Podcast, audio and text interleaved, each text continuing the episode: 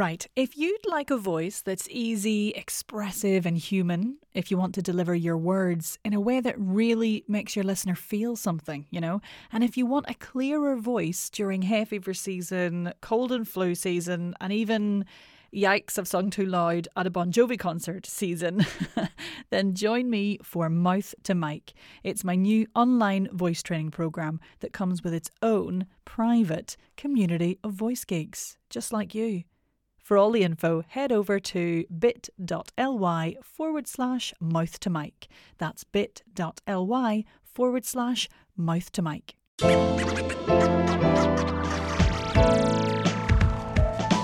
Welcome to the Voice Coach Podcast, here for all your speaking voice training and guidance. My name is Nic Redman, and I am offering you all sorts of nuggets of wisdom on how to keep your voice in good working order and a true representation of who you are. So, if you're a podcaster, presenter, actor, speaker, or voiceover artist, or a general voice geek, you're in good hands. Shall we get started? Oh my god, I'm in the booth with no water. Why has that happened? right, I'm going to go on anyway. Hello. Um, tangent alert. but I've just had a really interesting session and I wanted to share something that I've reflected on from that. Oh, sorry, hope you're well, etc. Thanks for coming back. But I've just had a, a session with a client I've been seeing for about a year. They're one of a group of elite sports instructors working in a very extreme way with their voices regularly in a very high pressured environment. And basically, the company got me into, we'll check on their voice technique and implement a few voice care routines, make sure everything was okay, really just to avoid any vocal issues in the future as this company builds and as their workload increases. I mean, it may or may not be obvious to you guys out there. You may be one, but sports instructors really fall into the category of extreme voicing. Anybody who's done a spin class will attest to that. Can you imagine? No thanks. Um, but these folks work for a huge international company as well, so there's the added pressure that comes with that. Anywho, I've been working with this client for about a year remotely and regularly, and we went through, you know, all the stuff I'm going through via this podcast. So the fundamentals of warming up, vocal health, physical release, breath, articulation, the lot. And their voice is great, right? No issues. Working really well, mainly because they do the work. they are what I would class as a perfect student. They listen, they question, they engage, they go away, they do the work, they reflect, they come back with questions, we talk about it, and we move on. You know, they're consistent with their practice and have raised their awareness of what their voice needs. Happy days. But today, what came up was sort of a feeling of what should we use these sessions for now? like, is coaching still needed? Am I still needed? Oh, God. Like, this person has all the routines in place, all the understanding, the technique, and the awareness to really go out and voice safely and efficiently for their work environment with no problems at the moment. And you know what? The answer to that could easily have been nah, off you go. Good luck. Well done. you don't need me now. And certainly, if it was a private client, I'd have been like, dude, you don't need me right now. Save your money off your pop and give me a wee shout in a while to check in. Because that's the whole point of being a coach, right? You know, like you're giving the clients the tools to be able to look after themselves ultimately. I'm not out here to make you all feel that you need me all the time like some kind of crazy cult leader. I'm here to to set you up and watch you fly. Or voice. Okay, Nic, chill out. But the truth of this situation is the voice coaching is part of their contract and it's part of their job to come to the sessions. Fine. So we have to have the sessions.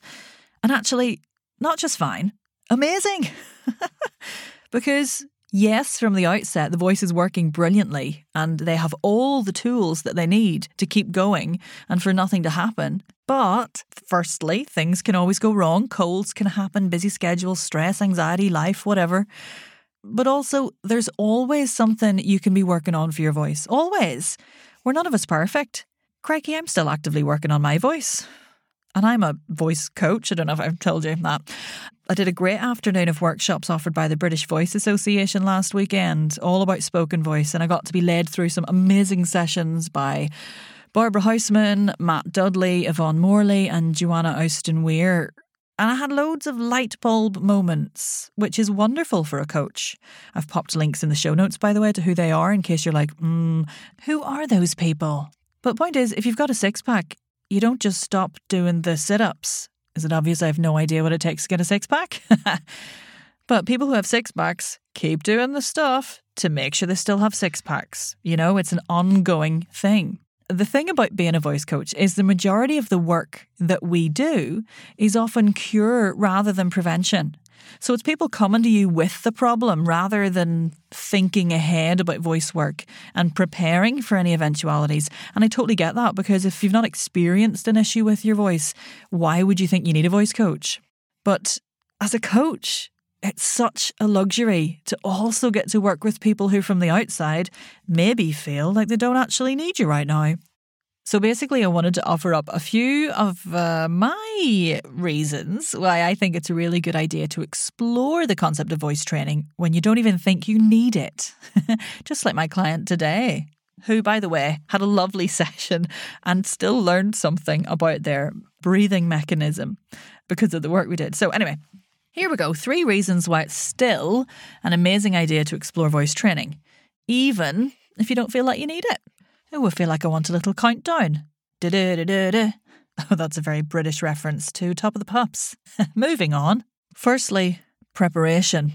You're prepping for all eventualities, and like as a pro voice user, as weird as it still may seem for you to think of yourself like that, depending on what you do, it makes total sense to be prepared. If your voice is part of how you do your job, even if that's just talking on the phone a lot, you need to be prepared. Like if you're a bus driver, you're not sitting off without a spare wheel, are you? Well, I'm not getting on your bus if you do. I once got stuck in Leeds for hours over a tyre that was burst. Thanks, Megabus. Anyway, reason number two you'll always discover something new. Always. I would bet money on it, and I'll give you a refund if you don't. And if you don't, I'd say you're either working with the wrong coaches, which does happen, or, and this is the harsh bit, sorry, you need to take a good long look at yourself. Seriously, I mean, genuinely, no offense. But I remember doing this class with someone and they paraphrased someone who said something along the lines of, The day you stop learning is the day you die which is dramatic. And I feel like I've said that already in this podcast. It really means a lot to me, though, I suppose. but look, I'm literally in the position of being someone who is a teacher who teaches others and has to know all the things. And I'm always learning something new about my voice, my practice, my coaching. So if you ever do a session and you don't learn anything, I would say reflect on the coach you've chosen to work with and just reflect on yourself a little bit. Just say, okay, Am I open to this development with my voice in this moment, or is something stopping me? And what might that be? Because I've been there myself. I've been in workshops and I've been, for some reason, just not open to the exploration on that day. Maybe a headspace I'm in, who knows? But I have had to go, is that the work or is it me? and sometimes, listener, it's me. so do reflect back on your own mindset when it comes to things like voice work. Okay, number three, it's bloody good fun. and I'm sure anyone who's had a session on voice at some point will hopefully attest to that. Sometimes we just do things because it's fun. I do piano lessons. I am a 36 year old who is learning the piano. Now, I don't do it because I'm going to be a pianist and I want to like complete the piano. I'm not going to stop once I can play Greensleeves and never go back again.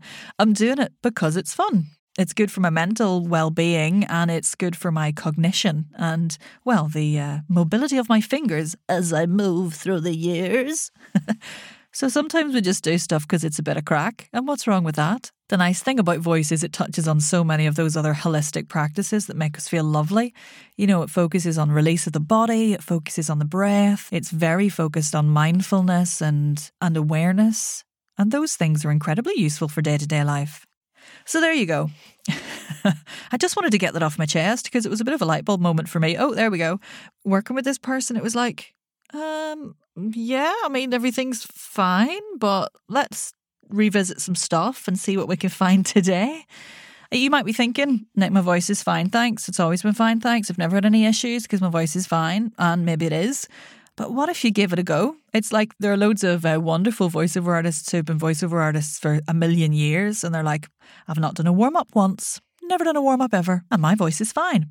And it's like, great, well done. But what would happen if you did do a warm up? Like, what's the harm in trying? You know, what if you went through these episodes again and completed the exercises, read some of the articles or the books linked for supporting info, and maybe even had a cheeky wee session just to try? Like, what's the worst that could happen? Okay, I'll tell you. You'd make a few mad sounds and feel a bit of a tit. but you'd have fun and you'd learn something about your voice. Okay, that's it. I'm stepping off my soapbox. Oop. Thanks for allowing me the space to share this. I mean, I say that like you had a choice. it's just something I come across a lot. And all I want, and the whole point of this podcast, is for people to know that voice training is available so that if they want, they can learn about looking after their voice before the issues crop up. So there we go. Happy voicing, listener. And uh, let's raise a glass of something hydrating to always learning. Did I definitely say tit in that episode? I think I did. oh well. Ted. Thanks for listening to the Voice Coach podcast. For even more support with your speaking voice, head on over to our free community, the Voice and Accent Hub, on Facebook. See you in there.